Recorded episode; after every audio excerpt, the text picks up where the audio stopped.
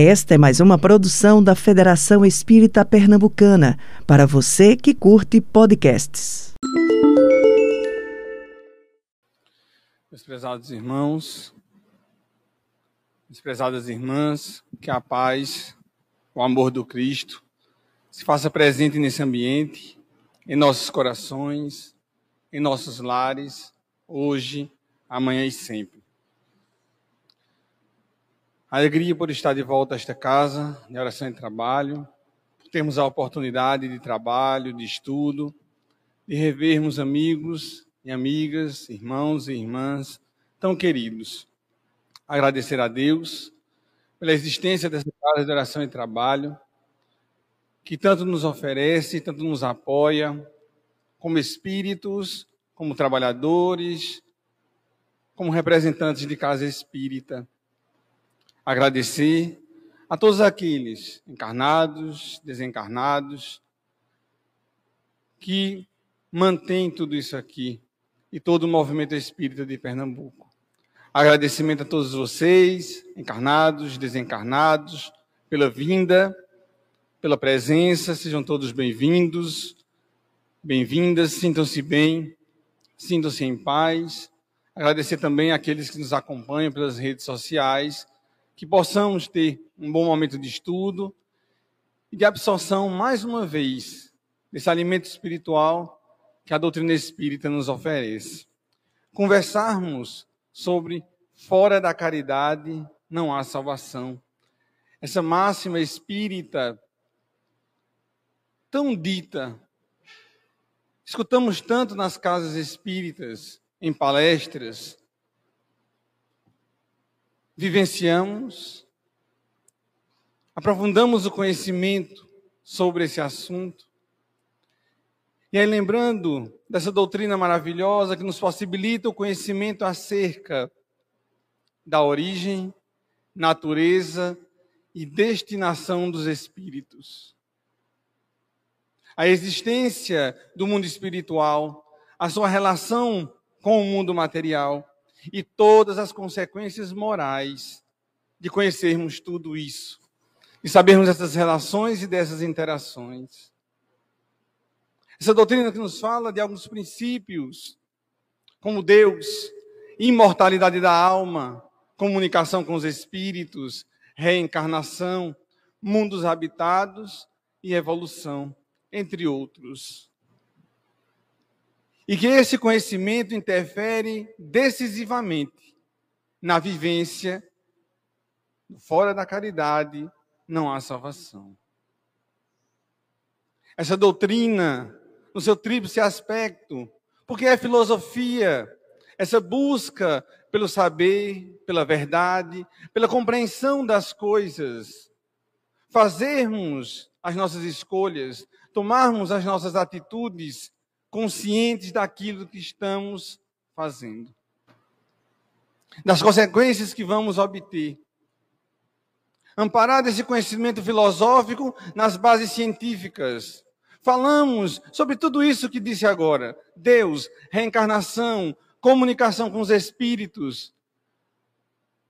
Tudo amparado em pesquisas, em provas e em fatos filosofia com a base científica para uma consequência religiosa. Conhecer, bem fundamentado, para gerar uma consequência em nossas vidas. É aí que entra a caridade. Essa consequência de ordem religiosa que permite o religar com Deus a observância das leis divinas, que é o bem, que é a caridade. Precisamos do conhecimento para entender o que fazer, como fazer e por que fazer. Isso vai nos impulsionar para a realização da caridade, por entender o significado maior e aonde tudo isso nos conduz. O desenvolvimento da fé espírita, a fé raciocinada, aquela condição que Kardec coloca logo no início do Evangelho segundo o Espiritismo. Que pode encarar a razão em qualquer momento, qualquer época da humanidade. E vai destrinchar esse conhecimento lá no capítulo 19. A fé transporta a montanha. No momento em que o codificador vai colocar crer, mas compreendendo naquilo em que cremos. E uma construção de uma fé de tal maneira que saímos do crer para o saber, que é algo totalmente diferente. Eu sei da existência de Deus, eu sei da naturalidade da reencarnação, da continuidade da vida no mundo espiritual. E é essa fé bem estruturada, bem embasada, construída momento após momento, que vai nos levar à vivência da caridade. Ela tem um propósito, a fé tem um propósito, tem uma finalidade, que é a vivência mais na frente. Por mais que relutemos, não, eu conheço, eu sei, mas eu não quero ainda. Ou eu faço muito pouco. Mas, impulsionado por uma lei natural, nós vamos vivenciar tudo isso em plenitude. Mas se temos o discernimento, a clareza em nossa mente do que devemos fazer, por que adiar?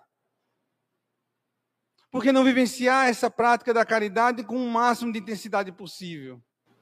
E esse conhecimento espírita, essa fé espírita, nos possibilita a clareza disso e da oportunidade que vivenciamos, da dádiva das oportunidades que desfilam diante de nós, para que nós possamos aproveitar. Aí tem o discernimento, a compreensão da realidade, falta a nossa ação. E nós esperamos tanto, ah, eu quero ser feliz, eu quero retomar o equilíbrio, eu quero crescer espiritualmente, mas nós temos o discernimento do que precisa fazer. Nós temos o discernimento de quais são as oportunidades. O que falta? Falta a nossa movimentação. E com essa movimentação surge a caridade. E com a caridade, a gente alcança aquilo que a gente tanto espera. Mas precisa da movimentação, sem dúvida alguma. Lá em Tiago, capítulo 2, versículo 26, a fé sem as obras é morta.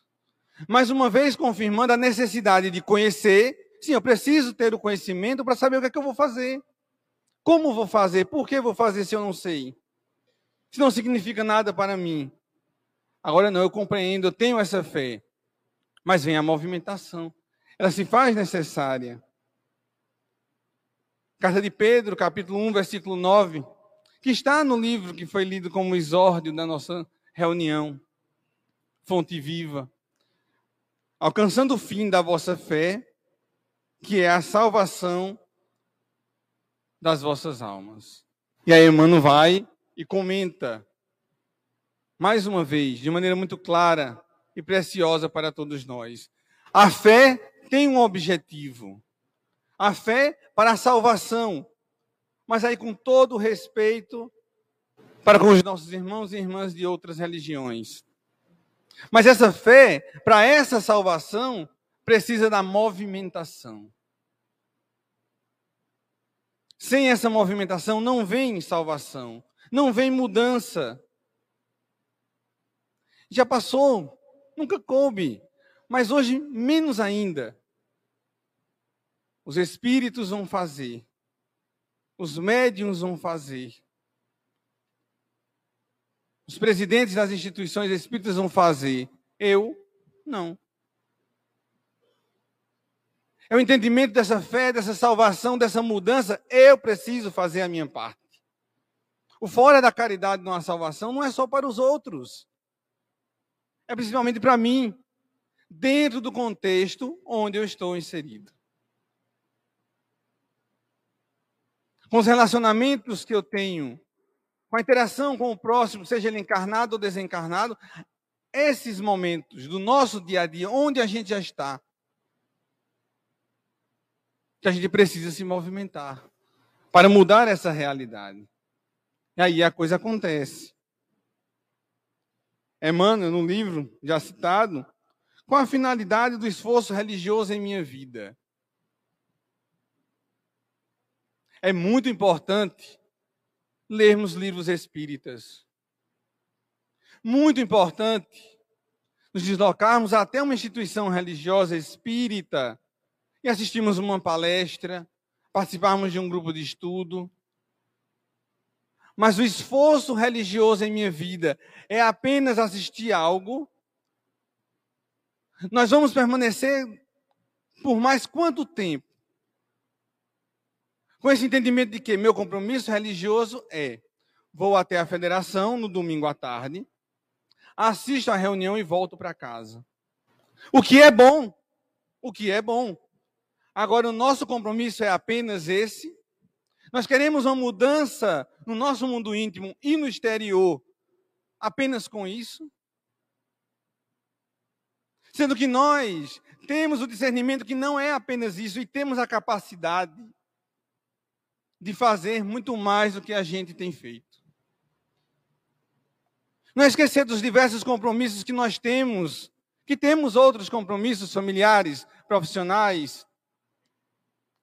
Mas é nesses compromissos a gente entender que também faz parte do movimento caridoso e a vivência do amor. E o nosso compromisso, aí como lembrando as palavras de Emmanuel novamente, a finalidade do nosso esforço religioso é o estudo, mas é a vivência. Não vai dar um salto ah, escutei a palestra, volto para o meu cotidiano e tudo muda. Não. Mas também deixar para depois. Faço amanhã, faço mais na frente. Dou atenção. Não dá certo. E muitos de nós que aqui estamos, encarnados ou desencarnados, já vivemos isso. Deixamos para depois e apertou. Claro que a gente não vai fazer essa mudança porque tem um processo obsessivo ou porque eu tenho medo disso ou daquilo. Mas que a gente tenha consciência que é importante para nós. E aí entra esse contexto da caridade, que é muito amplo. E esse compromisso religioso a todo instante do nosso dia a dia. Cada segundo. Aqui eu posso fazer o bem dessa forma aqui dessa outra maneira. Como, por exemplo, aqui agora. Ah, estou só sentado assistindo uma palestra. Qual o bem que eu estou fazendo? Qual é a caridade que eu faço nesse momento? Não, acho que não tem nem caridade. Tem. Tem muita. Por quase uma hora, escutar alguém falando, dar oportunidade que aquela pessoa possa falar. Caridade.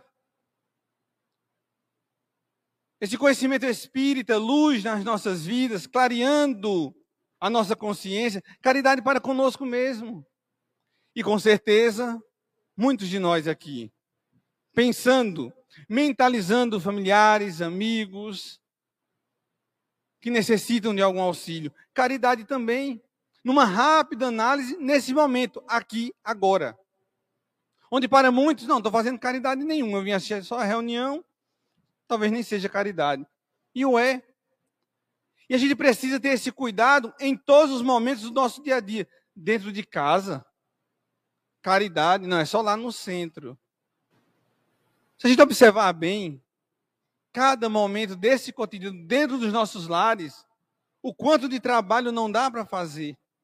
O quanto de caridade. É esse compromisso religioso que nós devemos ter. De observar cada instante. Eu posso fazer mais e melhor. Isso é exteriorizar a caridade, o amor ao próximo e cumprir de fato com o compromisso religioso que temos. Tem uma lição no Evangelho segundo o Espiritismo, no seu capítulo 2, que a lição começa lá no item 5, o ponto de vista. E ela é uma síntese do objetivo do Espiritismo na face da Terra. E Kardec vai falando do resultado do conhecimento espírita em nossas vidas, mudando a nossa forma de enxergar como as coisas funcionam. Saindo da ilusão do materialismo e enxergando a realidade como ela é. Essa compreensão muda a nossa ação de não amor, de falta de caridade, para uma presença de uma ação amorosa e caridosa. E é, é sim. Vamos lá. Sem a visão espírita, resta a ilusão do materialismo. Não tem Deus, não tem vida futura, cada um por si. Uma única existência, morreu, tudo acabou. A felicidade é ter e sentir prazer. Dedicar um tempo, me deslocar, dar atenção ao outro, me privando de prazer ou de conseguir dinheiro para ter as coisas? Não. Não vou me deslocar, não vou dar atenção para o outro, o outro que se vire. Porque eu tenho um pouco tempo, porque no instante passa. 60, 70, 80 anos, no instante passa. E não tem espaço para o próximo. Não tem espaço para o outro. Porque eu estou loucamente correndo pelo ter e pelo prazer. E ainda amplia a consequência devastadora em nossas vidas, porque não tem espaço para o próximo, não vou auxiliá-lo, e se eu puder prejudicá-lo, eu vou fazer. É a consequência do materialismo. Anula a caridade, anula a vivência amorosa. E ainda traz a violência, o descaso com a vida do outro. Eu quero aquela condição. O outro tem. Mas eu não quero construir o que ele construiu. Vou tirá-lo de lá.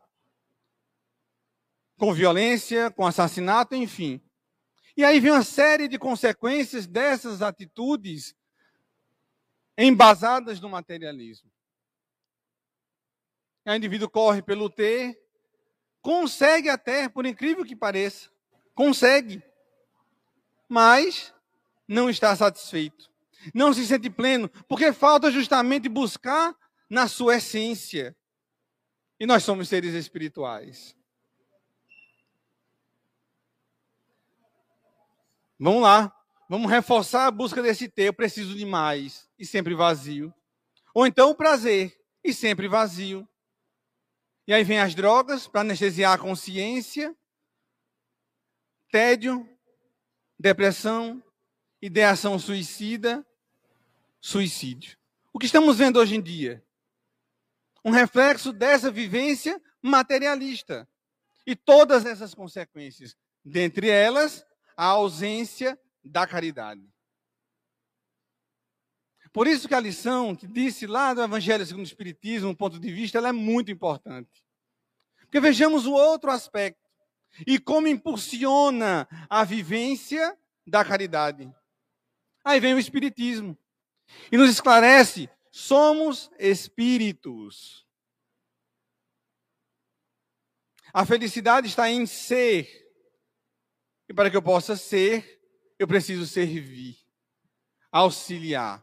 Começa a fazer todo sentido a caridade.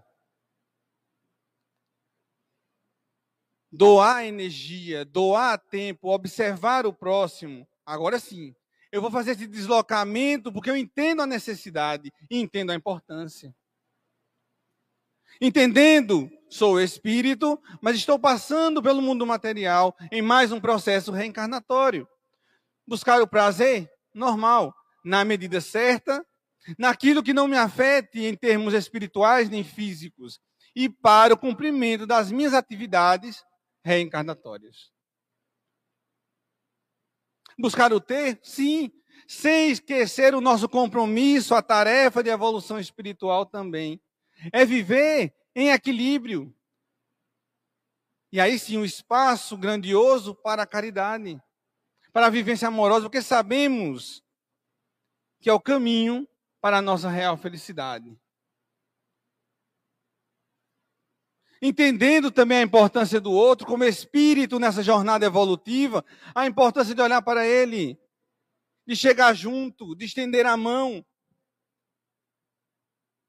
Certa feita, em um momento de estudo, lá no NEASA, uma pessoa iniciante perguntou, e estávamos fazendo um estudo nesse dia, e falávamos da benevolência, um item lá do capítulo 13 do Evangelho segundo o Espiritismo. E a pessoa perguntou: por que que vocês, espíritas falam com tanto entusiasmo acerca do bem, acerca da caridade, de alguns trabalhos. Explicamos, é muito claro porque falamos com tanto entusiasmo. O Espiritismo nos permite compreender por que fazer. E o quão gratos somos pela oportunidade de estar aqui e poder fazer. Aí impulsiona. Quando eu entendo o significado, quando eu entendo o movimento das coisas, me impulsiona a fazer. E é isso que o conhecimento espírita nos permite.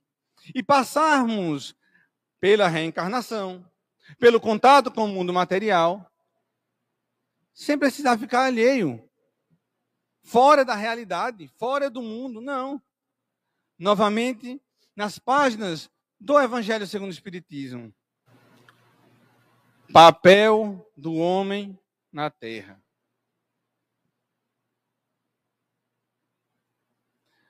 Outro ponto para a gente refletir é a grandiosidade da obra de Kardec e dos benfeitores espirituais na obra O Evangelho segundo o Espiritismo. Capítulo 2, Meu reino não é deste mundo, a nos esclarecer sobre a imortalidade da alma. E está no capítulo 2. 2. Aleatório? Não. Porque se eu não compreendo que sou o espírito imortal e busco esse conhecimento espírita, não adianta estudar o restante do evangelho de Jesus. Não adianta. Qual sentido de benevolência, de perdão, de indulgência, de paciência, de estender a mão, de ter um tempo para o outro? Não faz. Porque volta aquele entendimento do materialismo e aquelas consequências. Aí Kardec coloca no capítulo 2. Entendamos essa nossa condição das leis que regem o universo, do mundo espiritual com o mundo material. E aí sim, benevolência, perdão, indulgência, em síntese, a caridade. Aí faz sentido.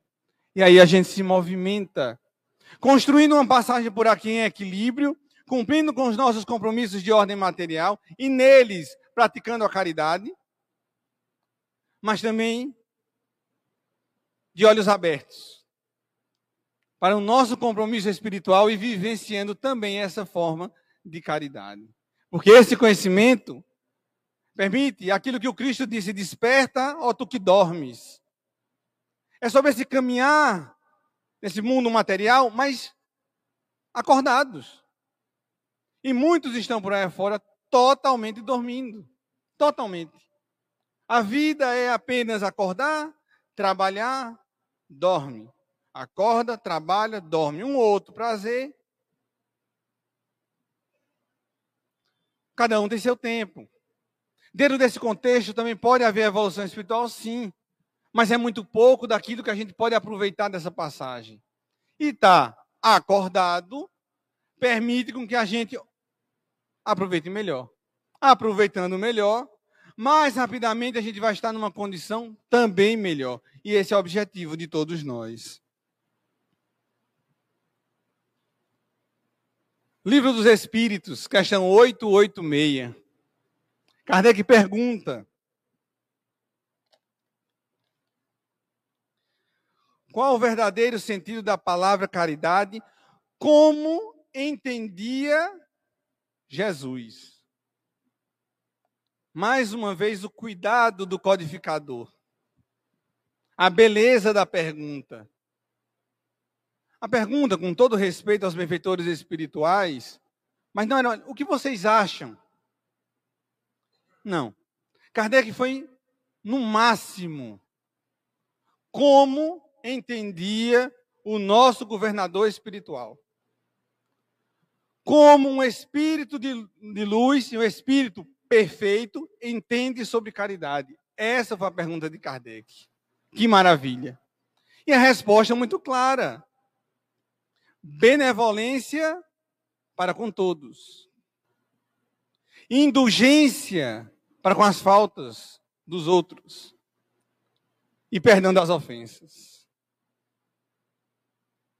benevolência para com todos. Na resposta dos Espíritos não tem exceção. E no comentário de Kardec, porque Kardec faz um comentário dessa questão e dessa resposta, também não tem exceção. É para com todos. Não é só para aqueles que fazem parte da minha casa, da minha família, da minha casa espírita, que torcem para o mesmo time que eu torço. É para com todos. Ser bom.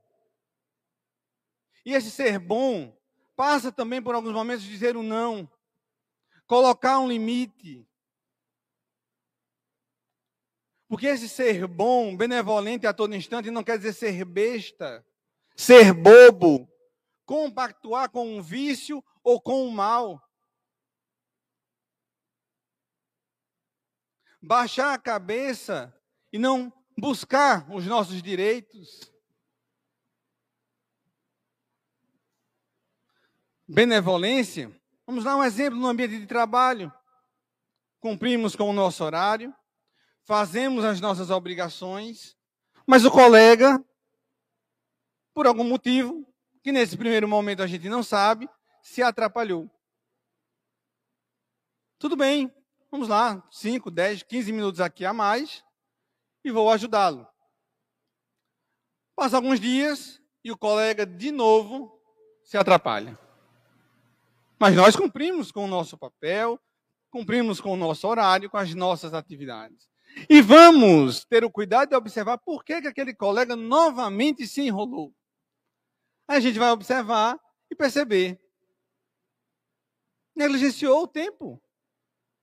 Foi descaso mesmo com a atividade eu vou novamente ajudá-lo, não da forma anterior.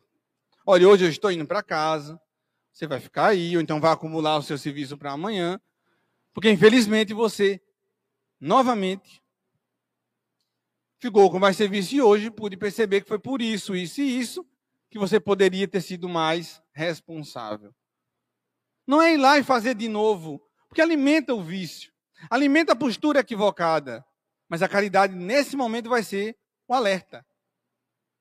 Porque senão a gente nem ensina, o outro não corrige, e a gente está ali alimentando um vício, um erro e se sobrecarregando. E aí tirar esse parâmetro, porque essa postura que é caridade, você dizer ali que não vai ajudá-lo no serviço, mas veja o efeito depois. A correção da atitude, não, eu percebi que realmente eu Deixei a desejar, não aproveitei bem o tempo. Aí ele corrige, trabalha melhor, e eu também não fico sobrecarregado, sempre tendo que ajudá-lo, porque não faz sentido.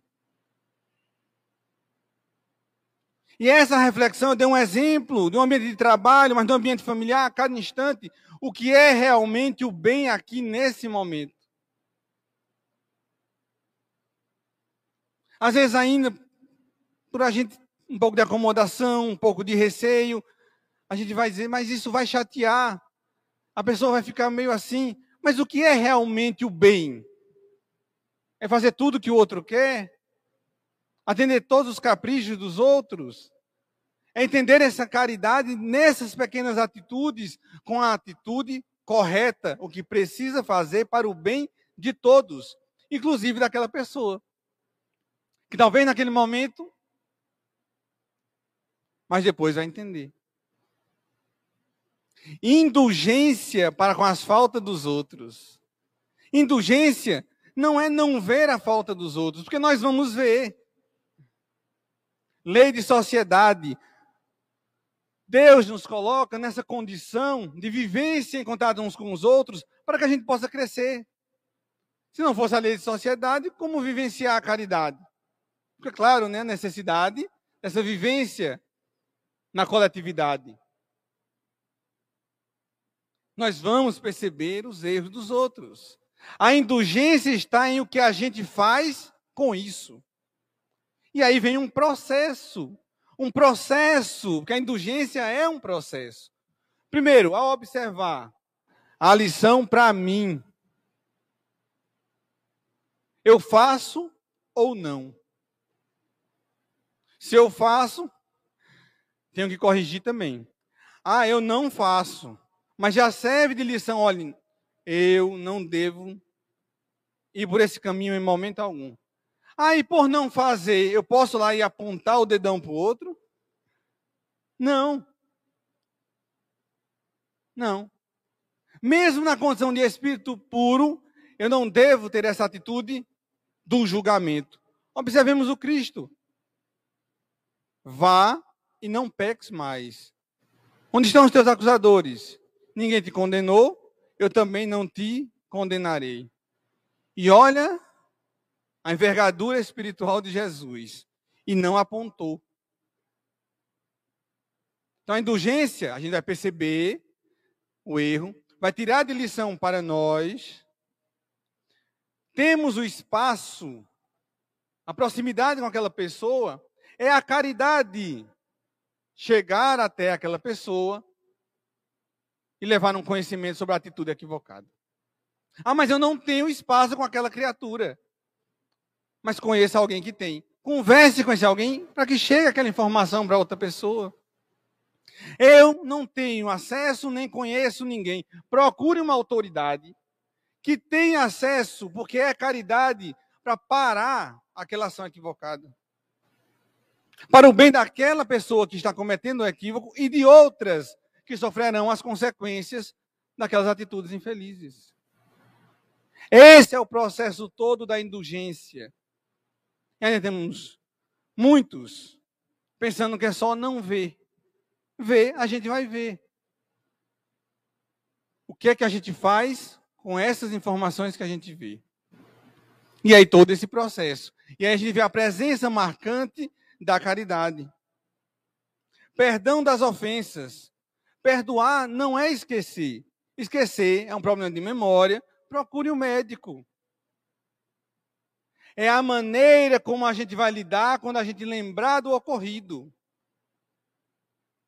O perdão é um remédio para nós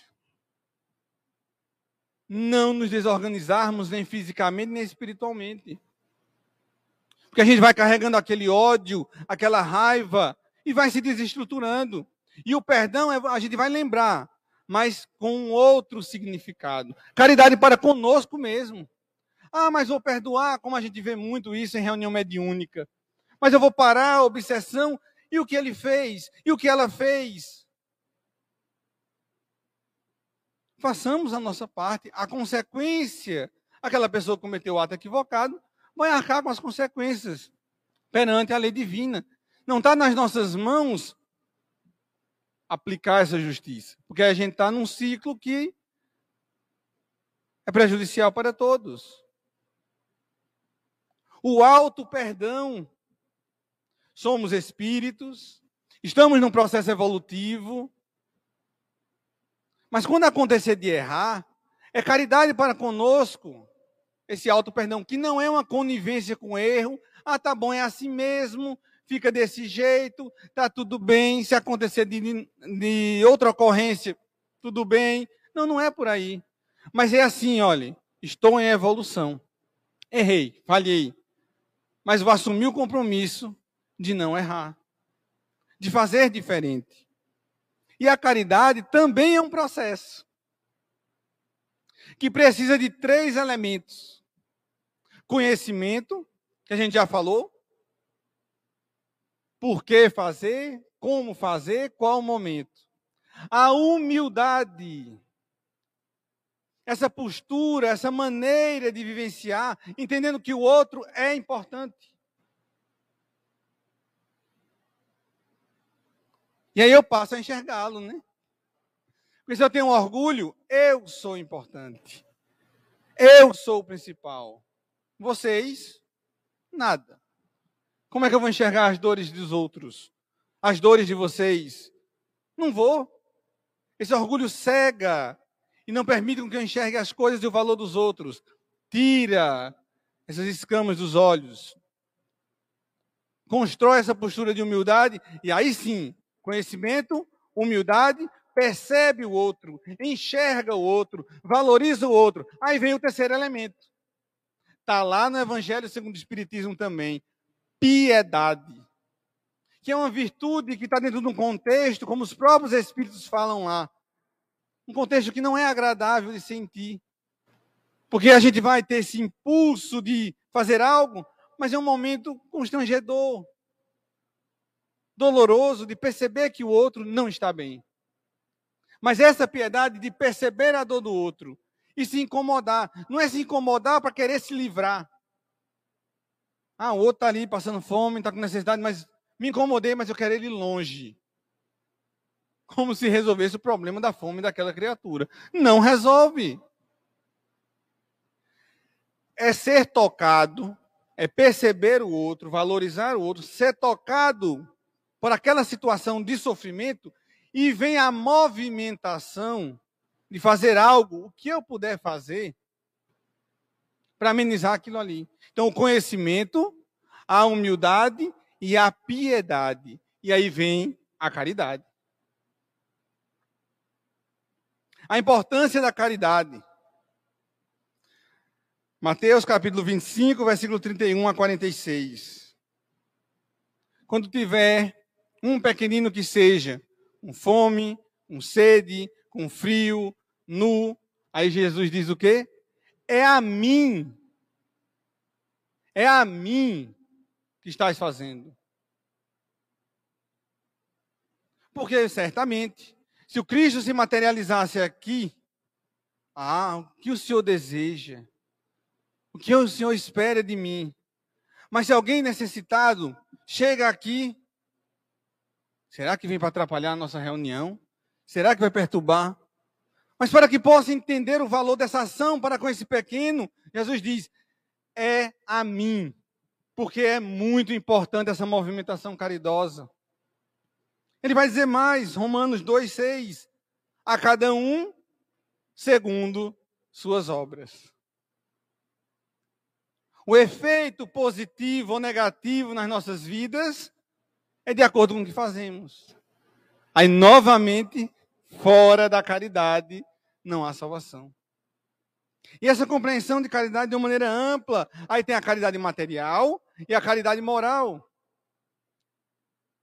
Caridade material. Ah, caridade material é doar alguma coisa para alguém. Será que é só isso? Não. E tem momentos que a gente doa algo para alguém e não é caridade material. Aquele momento que a gente transforma o outro numa lata de lixo, não tem nada de caridade material. Esse pão duro, e se eu tomar uma atitude equivocada de jogar contra alguém, vai bater na cabeça daquela pessoa, aquela pessoa pode até cair no chão, mas eu não uso, eu não quero. Mas o pedido que bateu na porta está aqui, olha. E ainda eu volto, como eu sou bom.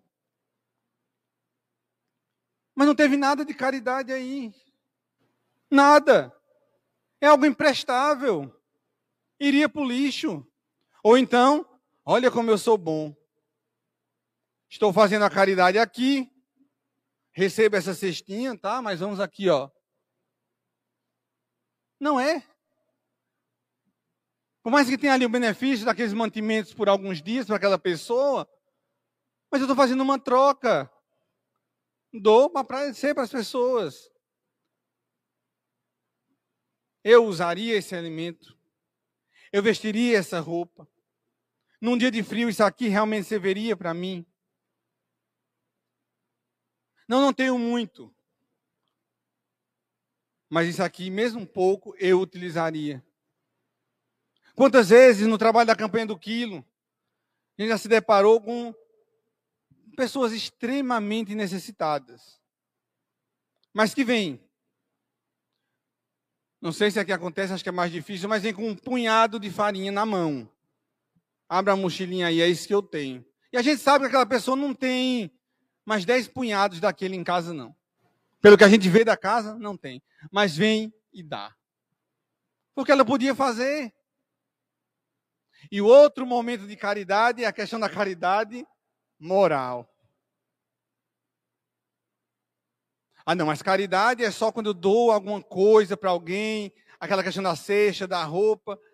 E esquece da caridade moral, que é caridade e que faz uma diferença imensa no dia a dia.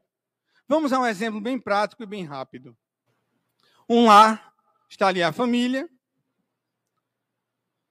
um membro do casal se levanta, não faz uma prece, não dá um bom dia e vai empurrando o outro ou gritando para que o outro acorde.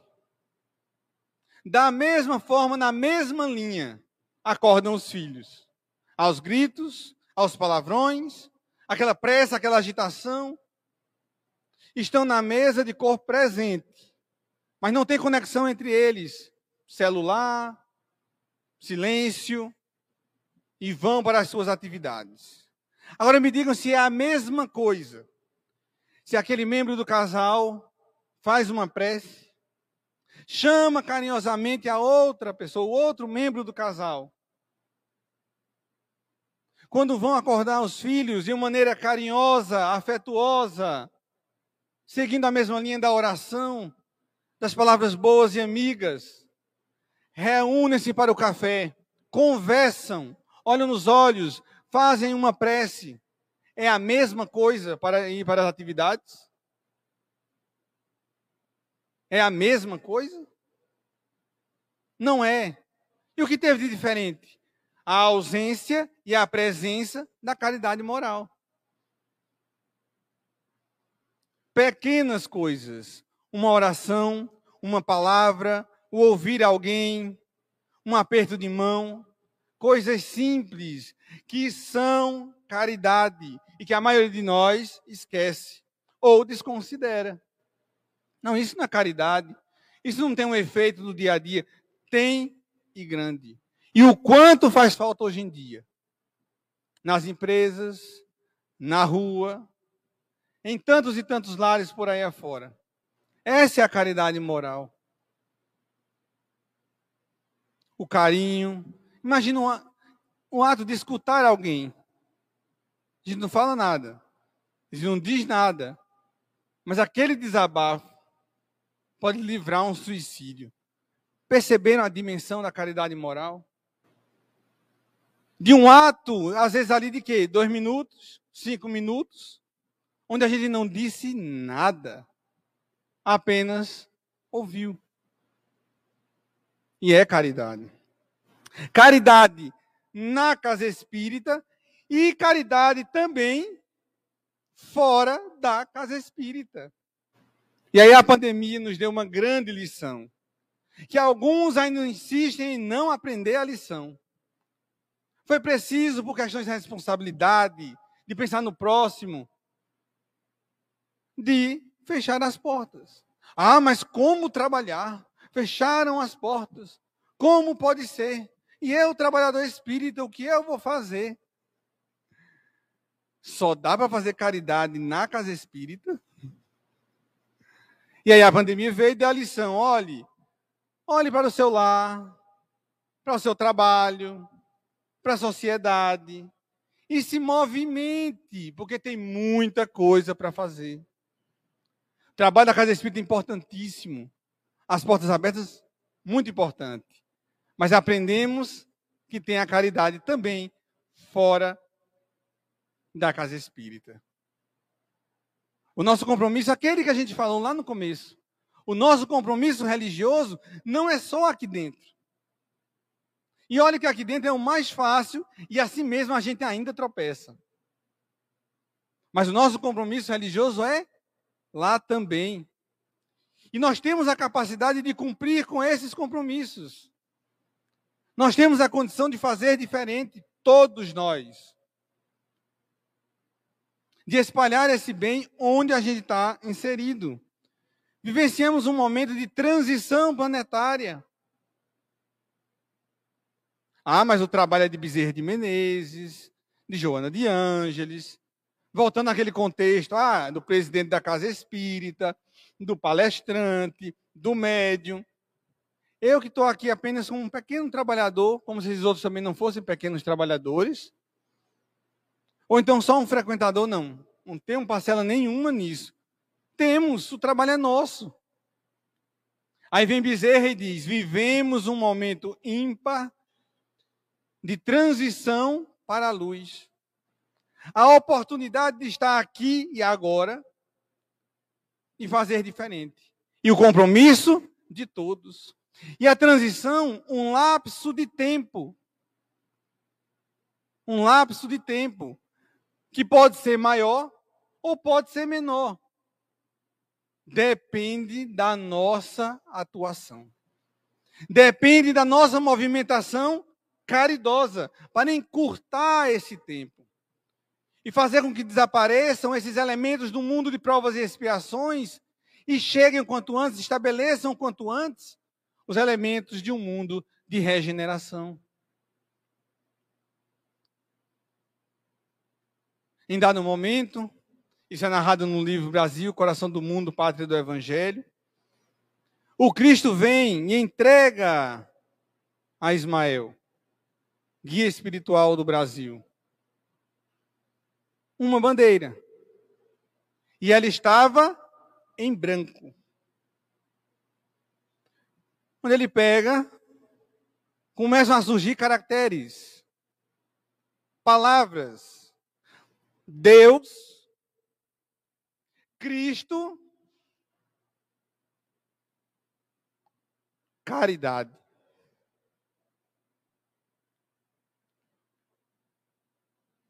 Na hora que Jesus passa aquela bandeira, significa: olhe, Ismael, estou lhe entregando, está em suas mãos aquela pátria, aqueles espíritos vinculados a ela, e uma missão grandiosa. Para sintetizar esse trabalho, está ali. Deus, Cristo e a caridade. Para compreendermos a importância da caridade. Fora da caridade não há salvação fora dessa movimentação no bem, arregaçar as mangas e realmente mudar, fazer com que o bem aconteça, fora disso, não tem melhoria nem a curto prazo, nem médio prazo, nem longo prazo. Porque essa salvação consiste, podemos denominar assim, de uma mudança de um desequilíbrio para um equilíbrio, ou uma condição de harmonia maior, ou aquele momento de felicidade, ou até chegarmos à perfeição. E aí estamos falando de curto, médio e longo prazo. Mas só atinge essa condição de melhoria se movimentando. Se movimentando cada vez mais. E temos a condição de fazer isso. Isso foi dito por Jesus. Espírito puro, como já disse, ou seja, nos conhece muito bem, sabe muito bem da nossa capacidade. Brilhe a vossa luz. Se ele disse para a luz brilhar, para a gente fazer brilhar, é porque nós temos a condição de fazer com que esse brilho aconteça. E esse brilho, ele só surge de uma maneira: